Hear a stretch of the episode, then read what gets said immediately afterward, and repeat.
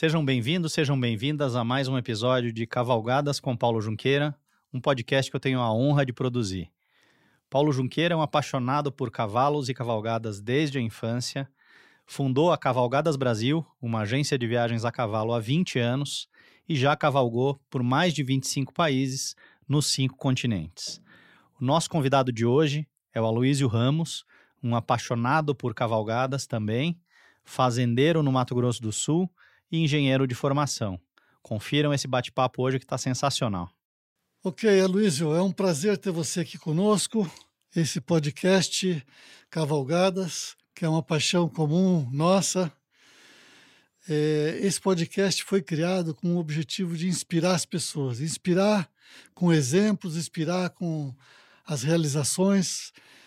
É, nós já tivemos aqui gente que os grandes cavaleiros de longo percurso, que são nossos ídolos aí, que fizeram grandes travessias, é, pessoas ligadas ao bem-estar animal, é, a professora Lechansky, a Cláudia Lechansky, e, e, você tem, uma, acho que um, uma, uma experiência que, que vai inspirar, espero que vai inspirar muita gente aí. Que é... bom, Paulo. Prazer estar falando com você também. Isso é um privilégio para mim poder é, gravar um podcast falando da, das minhas cavalgadas, em especial uma cavalgada que eu fiz com você, a última, né? Já fiz várias. Vai ser um prazer também. Tá ótimo. É, a gente sempre começa, você você trabalha com, com agricultura no Mato Grosso do Sul, né? Mas Sim, pelo que nós isso. conversamos, você tinha pecuária no início, com a pecuária você tinha cavalo, mas você não tem mais hoje. Mas como é que foi a tua, vamos dizer, as pessoas que estão no cavalo hoje sempre tiveram um começo, né? A tua infância, a família tinha fazenda, vamos dizer, como é que foi a, a tua primeira relação com o cavalo? Olha, veio bem, bem do, do comecinho da minha infância, Paulo. É, meus dois avós eram foram fazendeiros, né? um no estado de São Paulo e o outro no Mato Grosso do Sul. E eu lembro dos momentos mais felizes da minha vida quando eu tinha cinco anos de idade e o meu avô, Caio, que tem fazenda em São Paulo, ele permitiu eu andar a cavalo sem ser puxado pelo cabresto. Aquilo para mim foi assim um, um, um, grande sonho, cara. Nossa, falei, agora posso é, eu mesmo tocar o cavalo sozinho. Então de lá até hoje, cara, é uma coisa que está no sangue, é da família, meus avós andavam a cavalo também, então é uma relação bem antiga. E alguém na família assim com criação de cavalo ou cavalo para lida, para fazenda? Não chegaram a ter nenhuma atividade específica de criação de cavalos? Não? Não, não. Lá no Mato Grosso do Sul, então tem aquele sistema mais é, é, antigo, né, que, das fazendas que eram de pecuária, então é tudo cavalo de campo, né, então compravam aí cavalo é, para reproduzir com as éguas, então tirava aí um monte de cria por ano, e o bacana daquele sistema, que ainda hoje algumas fazendas continuam no Mato Grosso do Sul, é que levava lá para o mangueiro, lá a gente não chama curral, né? a gente chama mangueiro, levava lá 20, 30 cavalos para o mangueiro, e aí eles faziam a forma do cavalo. Então os cavalos eram treinados para todos irem para um canto do mangueiro e virarem com a cabeça voltada para o centro daquele, daquela repartição do mangueiro. Aí cada peão ia tirando, ia com o cabresto tirando o seu cavalo. Cada peão tinha dois, três cavalos, e como a gente estava de férias lá, então tiravam os cavalos para a gente. E eram cavalos assim de muita confiança, cavalos bem trabalhados para a lida no campo, né? Cavalos que laçavam, é, cavalos para trabalho realmente com gado. Bacana. É, você comentou aí da formação. É, uma das cavalgadas que eu trabalho no Pantanal, inclusive estive lá agora dois, dois meses e meio atrás, e, e, e eu levo lá mais estrangeiros, né? E é uma das coisas que a gente mostra que eles não conhecem, eu não, eu não conheço, eu já cavalguei, vamos dizer, do, muitos lugares aí mundo afora, essa é uma tradição bem característica que a gente mostra, eles acham muito interessante e é muito bonito até de ver, né? O cavalo formar ali. É... E mais comum do que se possa parecer, né? Porque ali em todas as fazendas isso é uma tradição. E assim, e os cavalos têm que ser adestrados também de uma certa forma, acostumados, né? Que depois da forma, quando cada um tira o seu cavalo, eles não podem abrir a formação. Eles têm que continuar parados, olhando para o centro do, do, da repartição do mangueiro, E aí, quando cada um já tirou seus cavalos, o, o responsável pelaquela formação tem que liberar o cavalo da ponta, aí os outros vão seguindo eles para sair da formação. É, muito bacana, não, é, é, bonito de ver. E até agora, quando eu fui, eu estava com franceses e eles filmaram, ficaram assim, acharam maravilhoso. É porque a gente, obviamente, esse público que eu recebo de fora é um público muito apaixonado por cavalo, muito ligado em cavalo e, e, que viaja o mundo inteiro a cavalo, então eles conhecem muitas tradições equestres, né? Eu voltei ontem, inclusive, uhum. eu estava eu estava ontem, eh, até ontem em Pipa, no Rio Grande do Norte, e essa foi interessante, porque eu sempre, vamos dizer, normalmente eu recebo dois, dois três países, né?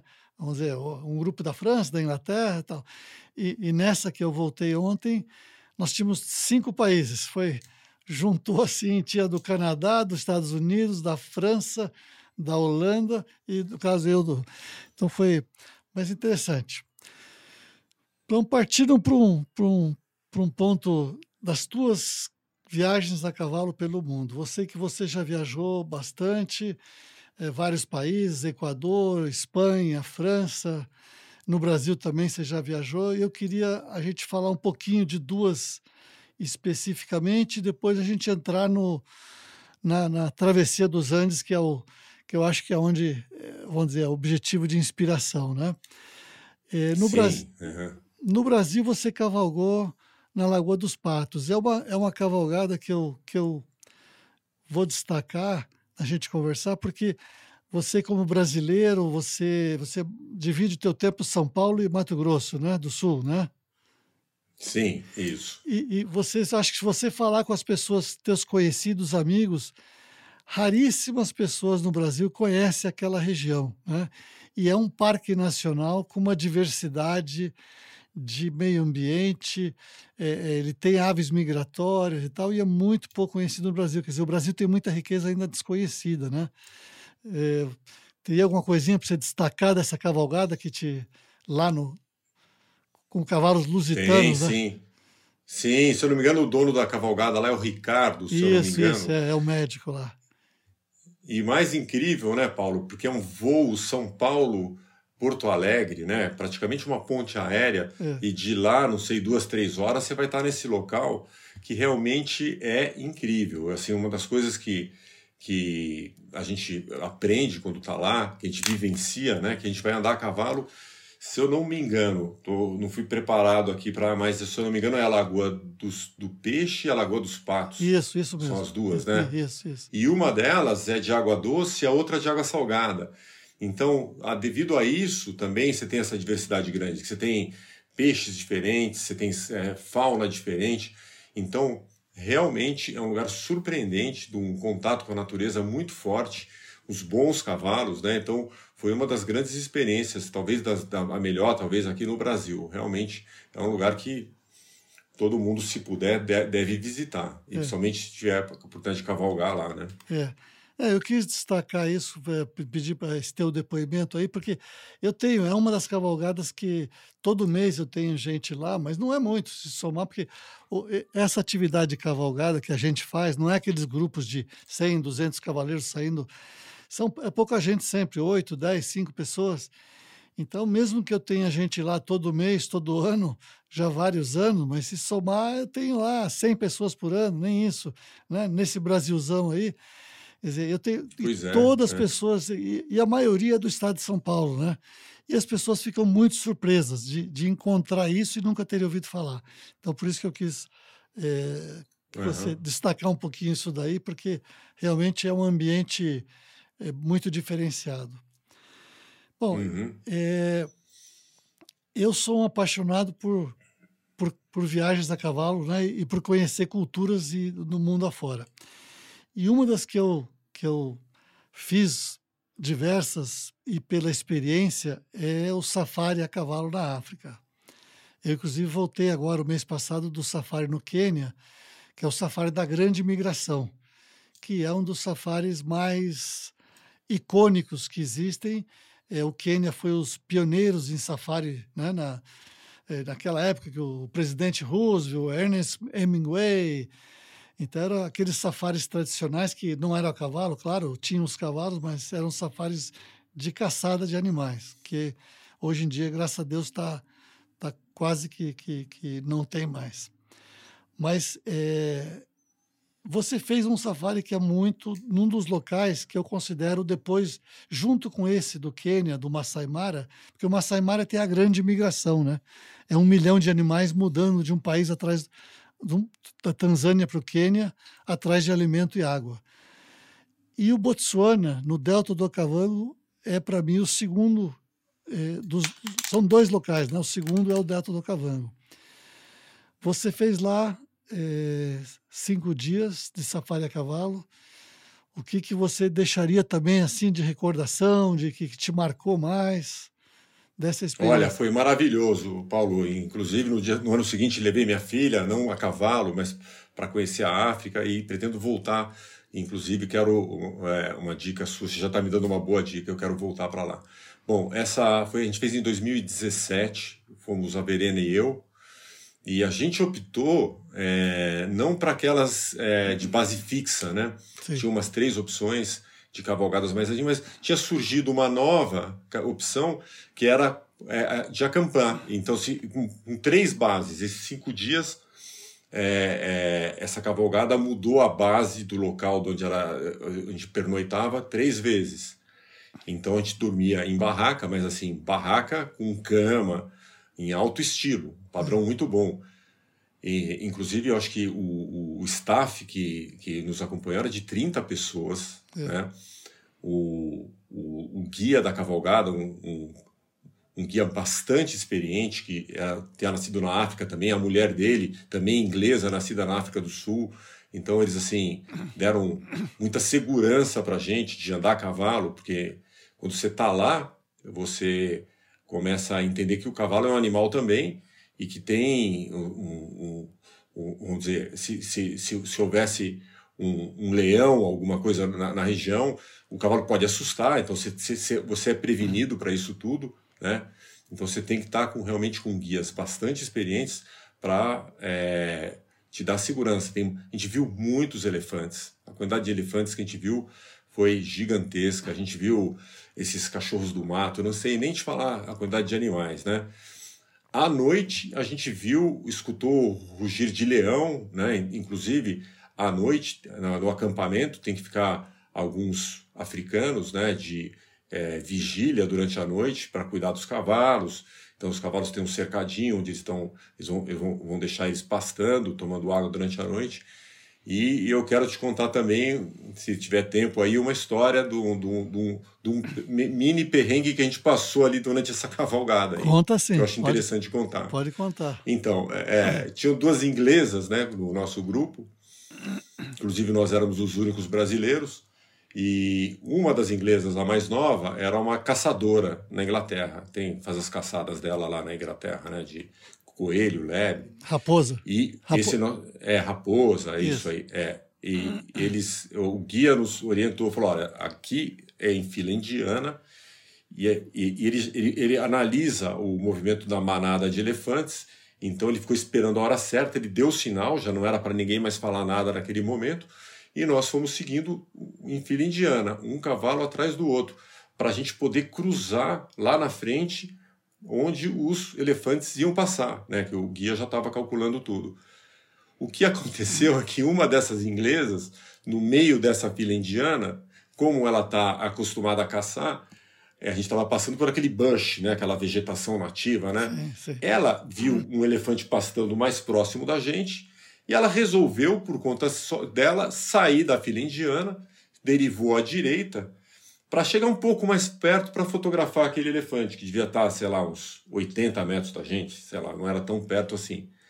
O que acontece é que quando ela desviou, ela não tinha nem ninguém tinha visto que ali do lado no, na, daquela vegetação que eles chamam de bush, tinha um outro elefante dormindo.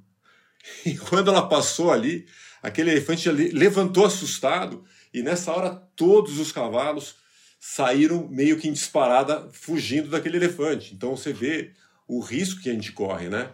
Então é, é, aí você tem que, ser, tem, tem que ter um bom nível de cavaleiro para poder segurar na perna ali e, e, e, segurar esse tranco, mas acabou tudo bem e virou uma boa história para ser contada, entendeu? Muito bom você ter contado isso. É, é uma, é, é, importante, porque, quer dizer, eu não vou dizer que é questão de. É, você acabou de dar o exemplo de uma inglesa, né? Mas é, é, você sabe que o brasileiro às vezes não é muito disciplinado, não, né? Que Também, exatamente. Geralmente, até você deu um exemplo curioso, porque o inglês é o disciplinado, geralmente. E o brasileiro, é. então, quando vai para a África, eu já tive alguns, as maioria, do, eu fiz vários safaris a cavalo na África. E alguns só com brasileiros, a maioria eu fiz assim com pessoas de outros países. E, e, e eu sempre previno muito, gente, tem que seguir a regra, que a, não, a coisa aqui é, é para valer, né? Então, é, um, um elefante, ele corre, ele alcança a gente se ele quiser. Então Exatamente. tem que, tem que é. tomar muito cuidado, mas seguindo as regras, o nível de risco é, é, muito pequeno, né? Então se tem que seguir as regras. Quer dizer, essa inglesa aí ter, não ter seguido a regra é, é, é coloca todo mundo em risco. Esse que é o problema, né? Quer dizer, o problema não é, é não é ela, não é ela ter corrido risco, é que ela colocou os outros em risco, né? Eu tive um caso até que a, que a pessoa é, largou a rédea para tirar a foto, entendeu? Olha só. Aí, uhum. aí o guia deu uma bronca. E aí eu falei, olha, você não pode. E ele, a pessoa ficou meio incomodado porque o guia deu uma bronca. Eu falei, olha, a próxima vez ele tira você da cavalgada, só isso. Se você não seguir, ele te tira do safari. Por quê? Não é, é se você não é só o teu risco, é você colocar em risco o grupo, né? Sim, mas os cavalos, fazendo uma observação muito, muito confiáveis, todos os cavalos, você vê, é natural, um animal, né? Você está no reino animal, então um elefante faz um movimento inesperado, é natural que o cavalo, todo mundo sabe a reação do cavalo, né? Claro. Todos tiveram a mesma reação. Mas eu tenho que falar que os cavalos dessa cavalgada que eu tive lá são extremamente confiáveis, todos é, muito mansos, calmos, cavalos realmente de confiança, bons cavalos. É, eu tenho, até depois eu vou te mandar, eu escrevo semanalmente num, num portal aí de, de cavalos, e eu escrevi uma série sobre treinamento de cavalos e treinamento dos guias. Eu escrevi texto sobre isso porque é muito é, importante. Um guia, para ser aprovado guia de safari a cavalo, recebe um treinamento bastante é, grande, e, pra, e tem um teste, tem vários testes, e o cavalos a mesma coisa, quer dizer, não é qualquer cavalo que é aprovado para o safari a cavalo. Então isso. É. Agora, Paulo, a gente viu uma manada de búfalos. Cara, a gente estava já no terceiro dia, já procurando búfalo, que não, talvez não fosse tão é, óbvio assim de encontrar. Meu, quando você encontra aqueles búfalos na natureza, você vê aqueles machos que eles vão cercando o rebanho, tudo que você vê na televisão que de repente você fala assim, você não dá tanta importância. Quando você está na natureza, você vê aquilo tudo acontecer, o comportamento dos, dos machos do búfalo tomando conta da manada, dos búfalozinhos mais novinhos. É uma coisa assim, é, é realmente é de arrepiar. É, é, muito. As girafas, cara, é, é, é, é foi uma dessas cavalgadas, talvez a mais bonita que eu fiz na minha vida foi essa do, do Ocavão. Isso com, com relação a animais, né? Porque é. depois a gente vai falar sobre essa é, o próximo vamos falar dos travessia Andes. da, é, da falou, Argentina, dos Andes. Você falou da girafa. Um cenário. A girafa interessante é ela andando, parece estar em câmera lenta, né? E se ela corre, é, parece estar em câmera lenta. É bem, é bem, bem bonito de ver. É isso mesmo. Aloysio. E, e... Oi. Não, diga. É... Não, não, não. Só estava falando assim que a gente queria ver leão nessa cavalgada, a gente acabou não vendo, né? É. Mas assim, é, até ter, talvez tenha sido uma sorte, né? Porque talvez ver um leão na natureza você é, é, nem queira chegar tão perto de um leão, né? É, não, a gente agora no, no Quênia nós vimos leão, é, a gente não respeita e muito. A gente viu, passou de lado, quando nós vimos estava ali o leão, nós saímos e aí nós voltamos para o acampamento, aí depois pegamos o jipe e viemos chegar perto dele com o jipe. Mas nós estávamos dele a 3, 4, 4 5 metros do, do leão. Meu Deus, é, olha só. E os cavalos tranquilos? Não, os cavalos ficaram na dele. Todo, todo cavalo bota a orelha para frente. Qualquer situação, o cavalo Sim, mostra é, é. atenção. Mas o leão tava, também estava tava passando, né? Então, o leão não, tava, não fez nenhum movimento. Uhum. É, tem todo um, né, um condicionamento dos cavalos, dos guias, né? Aquela, aquela, as instruções uhum. e, e, Mas muito bom, bom que você gostou aí, Aloysio. Agora uma pausa para falar da Droga Vet. A Droga Vet entende que cada cavalo é único e especial e precisa de um tratamento adequado às suas necessidades e às suas particularidades. No campo, nas competições ou nas cavalgadas, a Droga Vet quer colaborar com o melhor desempenho, com a saúde e a vitalidade de cada cavalo. Por isso, os manipulados Droga Vet são preparados na dose certa, quantidade necessária e no sabor e apresentação farmacêutica que facilite a administração e garanta maior adesão ao tratamento. Saiba mais sobre os manipulados para equinos e as vantagens de cuidar do seu cavalo com quem é pioneira e líder em manipulação veterinária.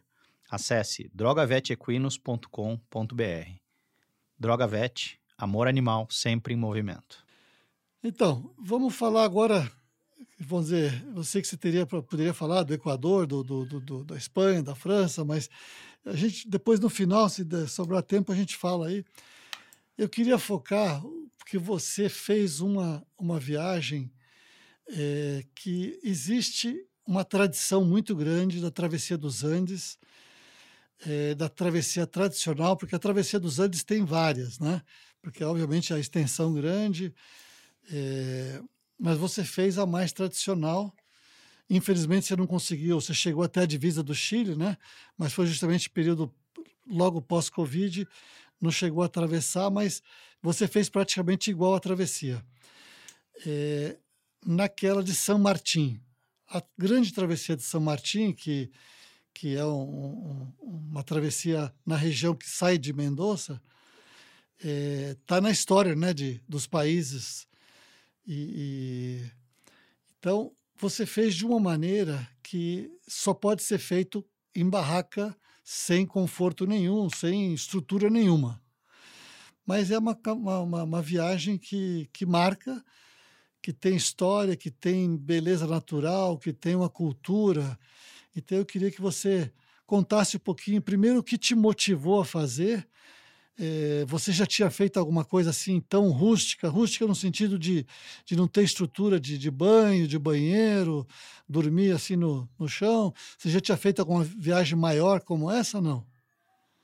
Então, você está tá falando, estou lembrando aqui de uma viagem que eu fiz para a Índia, vou ser bem rápido, né? É, na Índia, a gente teve uma cavalgada na região da Caxemira, tem lá um lago que fica numa altura muito alto, e a gente fez um trekking com cavalgada. Ah. Então foram vários cavalos, eles levavam os frangos vivos, né? Porque a gente ia matando os frangos no meio do caminho, porque para condicionar a comida.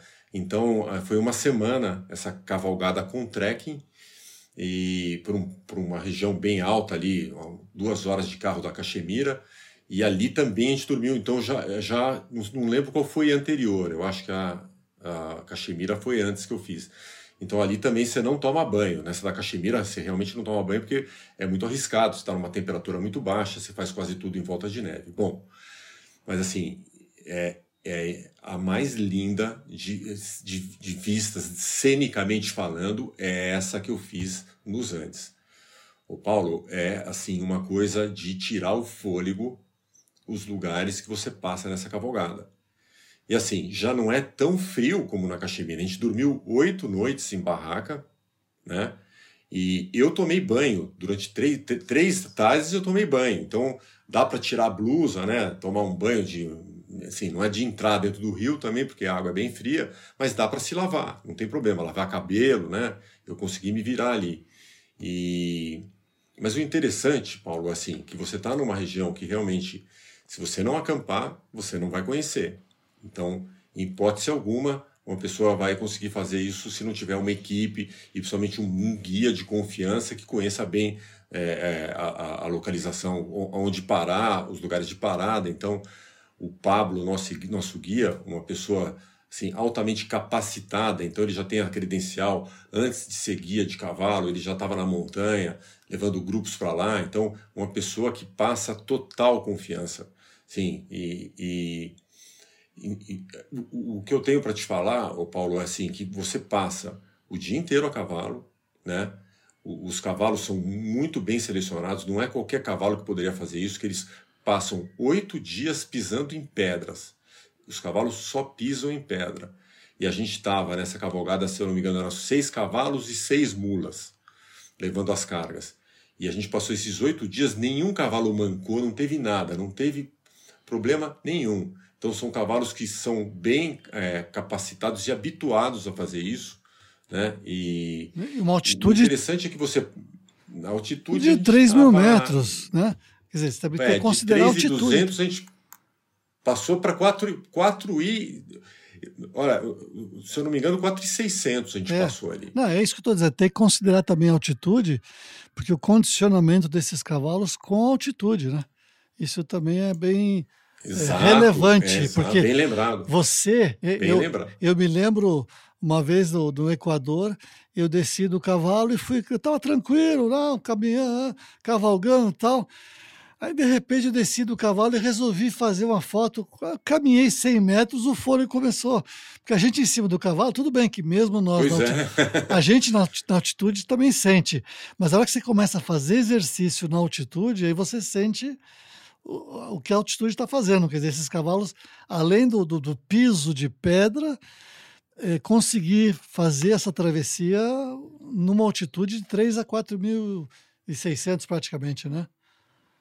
Pois é, a gente tem uma descida que a gente passou por um passo deles lá, que se eu não me engano é 4,600, 4,800 que a gente cruza, e aí tem uma piramba. Meu Deus do céu, você olha lá para baixo, você fala, nossa, se eu cair aqui eu vou ficar rolando a manhã inteira aqui até chegar lá embaixo, de tão alto que é.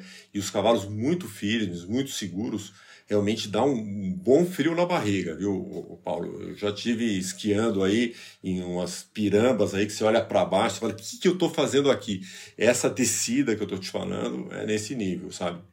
E, mas uma vista espetacular, cara. É muito bonito. E, e o que eu queria te observar é que você vai tá, você vai dormir à noite numa barraca e você pega a cela, o casco da, da, do arreio, coloca no fundo, aí você vai colocar os bacheiros, os cavalos não transpiram, então não tem cheiro nenhum, não tem suor nenhum. E você vai fazer a sua cama, você vai colocar o seu sleep em cima dessa cama feita com bacheiro, com pelego, sem, sem cheiro nenhum. Mas assim, você tá tão cansado, meu, a gente fechava o olho e dormia. Não tem assim, eu poderia estar num, num hotel de cinco estrelas, eu tô sendo, assim, a, a, minha, a minha opinião, né? Não, mas, Tenho mas, muitos amigos, é isso tem alguns que... amigos que não topariam, né? Mas eu não, não dormiria melhor num hotel de cinco estrelas. Ali, do jeito que eu estava cansado, e se acordar na natureza ali também, é, para mim é maravilhoso, né? É, você imaginar que você está fazendo uma travessia que poucas pessoas do mundo fazem, né? É o que você falou, uma natureza é, espetacular que poucos têm acesso e só têm acesso dessa maneira, né? Sem dúvida, sem dúvida. E estava fazendo assim, um passeio, um caminho histórico também, como você falou, né? É. San Martín de los Andes, a gente estava, meu grupo era eu e dois argentinos. E a gente, por um acaso, estava lá na comemoração dos 200 anos da libertação da Argentina, Chile e Peru. Então, San Martín libertou esses três países. Ao mesmo tempo, na mesma época, o Bolívar é, libertou os países mais ao norte da América do Sul. Inclusive, tem um, um dado histórico que eles se conheceram, tiveram uma conversa na época sobre essa libertação dos espanhóis. Então, é, esses dois argentinos estavam indo, especialmente nessa época, que era exatamente 200 anos da libertação. Então, eles puderam contar a, o, a importância de São Martim, como o argentino tem orgulho né, do San Martín, da, da, história do libertador deles. Então, tem todo esse fator histórico também que é bem interessante. Né? É. Eu agora em novembro vou cavalgar em São, São Martinho dos Andes. Que tem uma... Ah, então você vai exatamente. É, bacana. Não, mas é mas São Isso Martinho no... dos Andes, né? Que é uma cidade, né? Mas ali do lado tem umas estâncias que eu vou agora em novembro a San Martín de los Andes da Argentina, você isso, vai? Isso, Ou isso. no Chile? Não, na Argentina, na Argentina. Ah, na Argentina, na Argentina bacana. É. É, me fala um pouquinho, você já falou dos cavalos, como é que era? Você falou que tinha seis mulas. É, a, vamos dizer, como é que funcionava a rotina? Você começaram, vocês saíram de carro, né, de, de Mendonça, e foram até a base onde começaram a viagem, né? Sim, aí che... umas sete horas de carro. É. Aí vocês chegavam, depois de viajar, o dia, de caval, vou dizer, cavalgar o dia inteiro pelas montanhas. Vocês chegavam no acampamento, a montagem, a comida, co cozinha. Fala um é. pouquinho. Quer dizer, os burros estavam carregando as mulas, carregando a, a carga que era a comida, as barracas, a estrutura, Sim. né? Isso, exatamente. Então, aí é, tem alguns dias que o, o tem dois é, no caso, como a gente, nós éramos em três fazendo a cavalgada, então tinha o Pablo. O Pablo é uma figura à parte, assim que eu indico aproveitar a companhia do Pablo, que ele é um cara encantador, é um cara muito agradável, uma pessoa que né? tem uma experiência, experiência de vida, né, pessoal, pelo que ele passou, pela, pela busca dele na vida dele. Então ele, ele, ele é uma pessoa que tem uma busca espiritual também mas é um cara bem pé no chão e ele conversa e conta muito da, da experiência da vida dele com os filhos dele e isso é tudo muito interessante. E ele, além disso, ele cozinha maravilhosamente bem. Então, assim, é, uma coisa que foi uma grande surpresa é como eu comi bem nessa cavalgada. Então, como ele preparava lá as comidas, os, fizemos, fizeram churrasco para gente, por incrível que pareça, né? Levando isso tudo nas mulas, né? E, bom, então, algum, alguns dias da cavalgada, esses dois peões, eram dois peões argentinos, o Pablo, aí tínhamos nós três fazendo a cavalgada com eles. Então, tinha alguns dias que esses peões saíam na frente, levando as mulas, e quando a gente chegava, as barracas já estavam arrumadas, outros dias a gente ia todo mundo junto, então é, houve uma variação disso mas chegando nos locais de acampamento, os peões já armavam, arrumavam as barracas, tudo direitinho, o Pablo já se colocava para cozinhar, então tudo funcionou muito bem. E teve, assim, o, o, acampamento mais distante que a gente teve, que foi já com vista para o Aconcagua, esse, esse acampamento a gente ficou três dias. Então, aí tinham é, as coisas para a gente explorar na região, né, para a gente visitar, tem, tem um, um, um caminho que a gente é, subiu a pé para conhecer um acampamento de chilenos, porque ali tem, como está divisa com o Chile, e tem talvez os, os, os, criadores de ovelha mais próximos são do Chile, né? então eles vêm no inverno, porque ali ainda tem pastagem de boa qualidade para as ovelhas. Então tem lá o, o, as casinhas de pedra que eles usam para para parar esses três, quatro meses, que é a, a janela que eles têm para vir para a Argentina, para depois voltar. Então, tem bastante coisa interessante para conhecer ali durante esses três dias acampado, nesse lugar mais distante, né? Algum perrengue nessa viagem?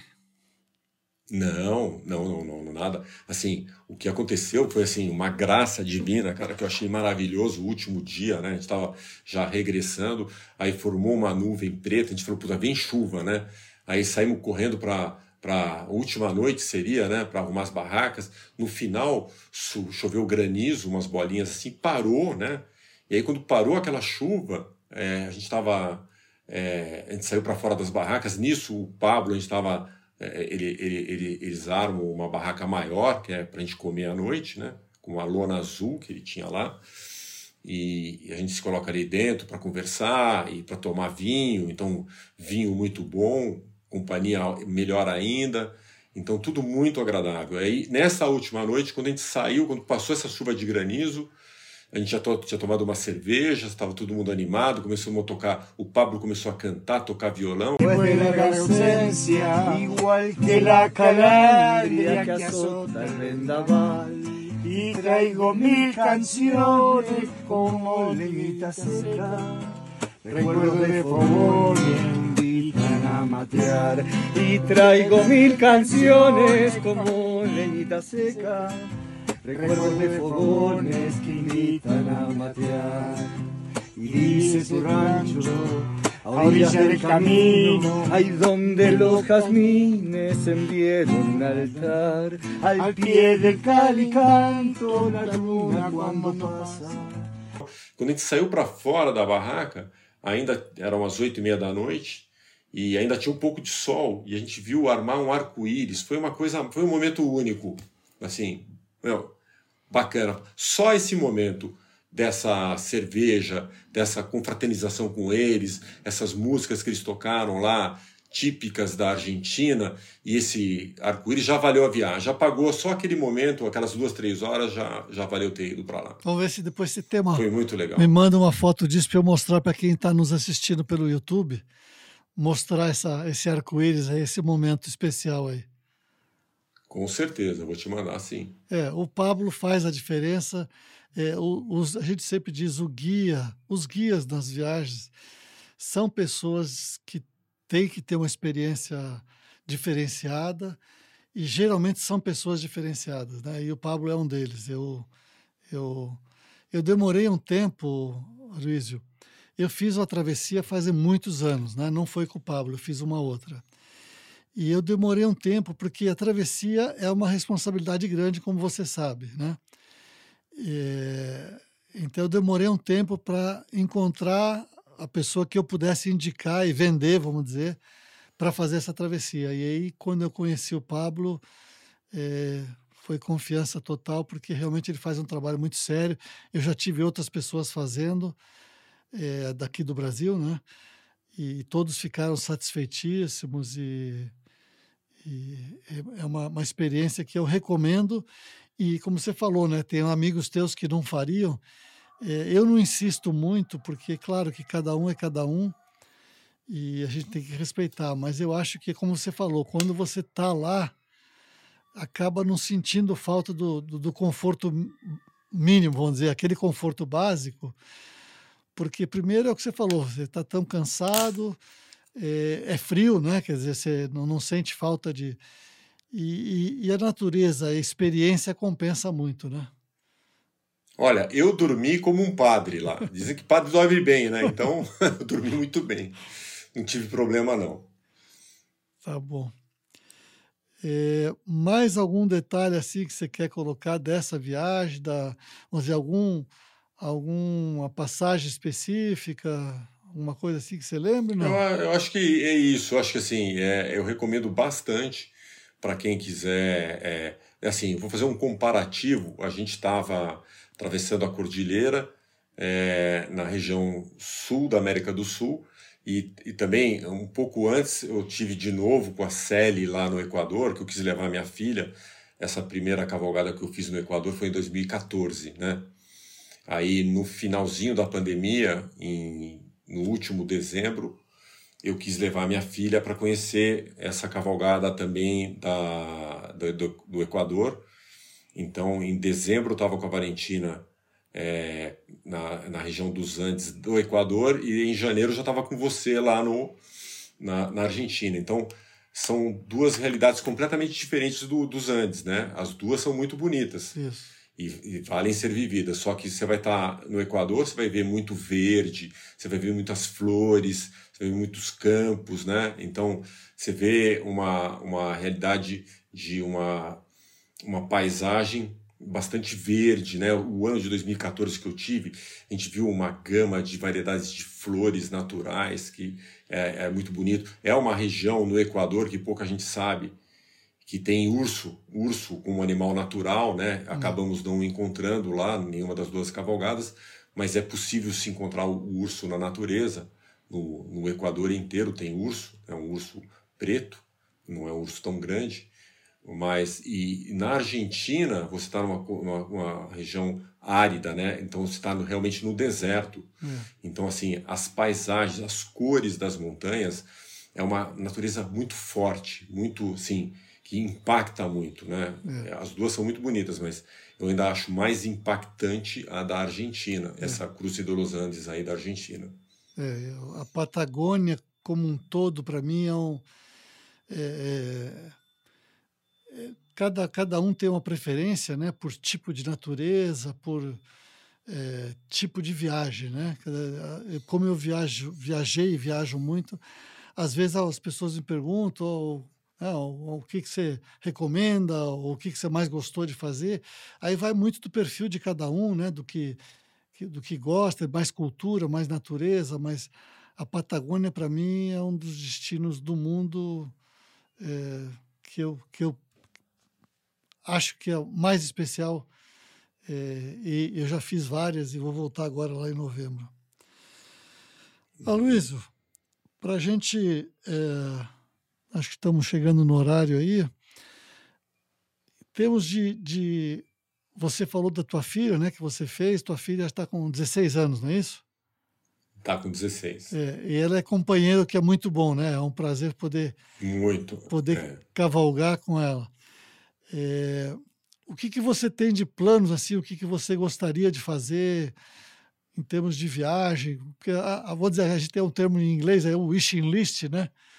As pessoas, eu tenho, eu tenho vários clientes e amigos, né, que falam, eu queria fazer todas, né? Mas eu, então eu falo, vamos fazer um, tá fazer uma prioridade, que cada um tem um perfil, né, de, de gosto, de, eu até agora no, na viagem eu estava por último, nós estávamos conversando sobre a Mongólia, né? Eu falei, ah, a Mongólia é um destino que eu não recomendo como um dos primeiros, né?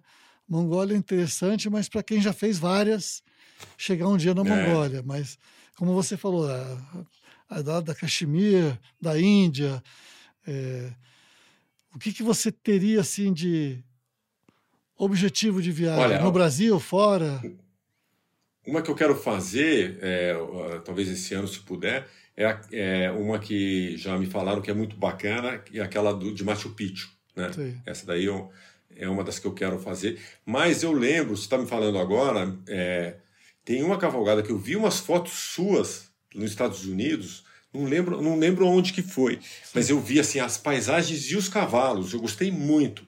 Depois a gente vai conversar fora, fora do podcast para você relembrar quais que você fez nos Estados Unidos. Eu queria fazer essa porque me, me encantou as paisagens e os cavalos. É. Não, podemos falar um pouquinho aqui.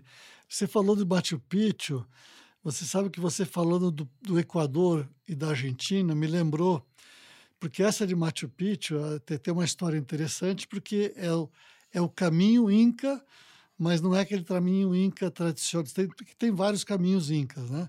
Esse caminho Inca Salcantay, ele tem uma travessia, então você vai o primeiro, segundo, terceiro dia, você passa quase 4.800 metros, e, e, como você falou, árido, montanhas nevadas, e de repente o dia seguinte você está numa floresta tropical. É muito interessante. Que você começa a descer, quando você chega a 3 mil metros, 2.800 metros, você está numa floresta tropical. E é um caminho é, que é todo, vamos dizer, feito para percorrer a base de mula. E você percorre com cavalos que são muito seguros. É, é um caminho uhum. realmente tem toda a história, cultura, né? Lá tem, é, eu não sou, não vou querer dar a parte da história aqui, mas o Peru é o país que tem a maior proporcionalmente maior população indígena ainda, vamos dizer, os descendentes dos incas e tal. Então tem uma cultura muito forte que a gente é, acompanha, porque os guias, a par, o pessoal todo que está. Você vai passando por povoados, então é uma experiência bem interessante. Realmente é, é uma que eu, eu, inclusive, tive o prazer quando começou a organizar. É um empresário peruano e um empresário austríaco que fizeram. E, e ele me chamou para ajudar a montar a estrutura da cavalgada, porque ele, ele tinha experiência e uma estrutura do trekking, que é o principal até hoje, né? Quer dizer, esse, esse uhum. roteiro é feito a pé, trekking, ou a cavalo. Você não consegue fazer de carro. Você só chega de carro no primeiro e no último dia. Na, os, os, os dias do meio não tem acesso de carro, não tem estrada, não tem nada. E, e até hoje, eu diria que 90% ou 85% do movimento dele, desse programa é trekking, mas o, a paixão do dono e por cavalo fez com que ele falasse, não, mas eu vou fazer cavalo também. Aí ele me chamou, levei o Sérgio Beck lá, que, que é o meu parceiro para essa parte técnica, e nós montamos, ajudamos a estruturar o roteiro, que é um sucesso e, e o dia que você puder ir, você vai gostar muito. Esse é um que você pode ir com a filha. É, com certeza, eu quero levá-la, assim, isso aí. E no Brasil, Aloysio, o que, que você. Ah, eu tenho algumas cavalgadas que, que eu já ouvi falar no, no, em Alagoas, parece. É, o, no, no, no, Nordeste, que eu ainda não fiz nenhuma cavalgada lá. Eu gostaria de descobrir alguma coisa lá que para viver tanto a tem, tem uma história cultural do Nordeste também bem interessante, né? Isso. Então é uma coisa que eu quero descobrir ainda. É, não, o Nordeste tem Alagoas, é, todo, todo o Nordeste. Você já foi a Lençóis Maranhenses, não? Lençóis Maranhenses já, já sobrevivi de avião lá. Tá, tá. É, a gente tava, a gente ficou numa é, uma cidadezinha Atins. que eu passei o. Atins? É, não, é, a gente passou por Atins, é, tem que passar. Mas que eu passei em Rio Grande, Rio Grande do, do Piauí, se não me engano, uma coisa assim. E de lá a gente foi, passou por Atins, aí eu peguei um aviãozinho para sobrevoar em isso, janeiro, isso. começo de janeiro, não era a época ideal, mas ainda tinha bastante água nas lagoas, foi muito bonito. É. Não, que você falou no Nordeste tem Alagoas, tem, bom, todo o Nordeste tem. Mas eu, eu fiz esse ano ali da, essa do Piauí Maranhão, que também em, dos lençóis é muito bonito.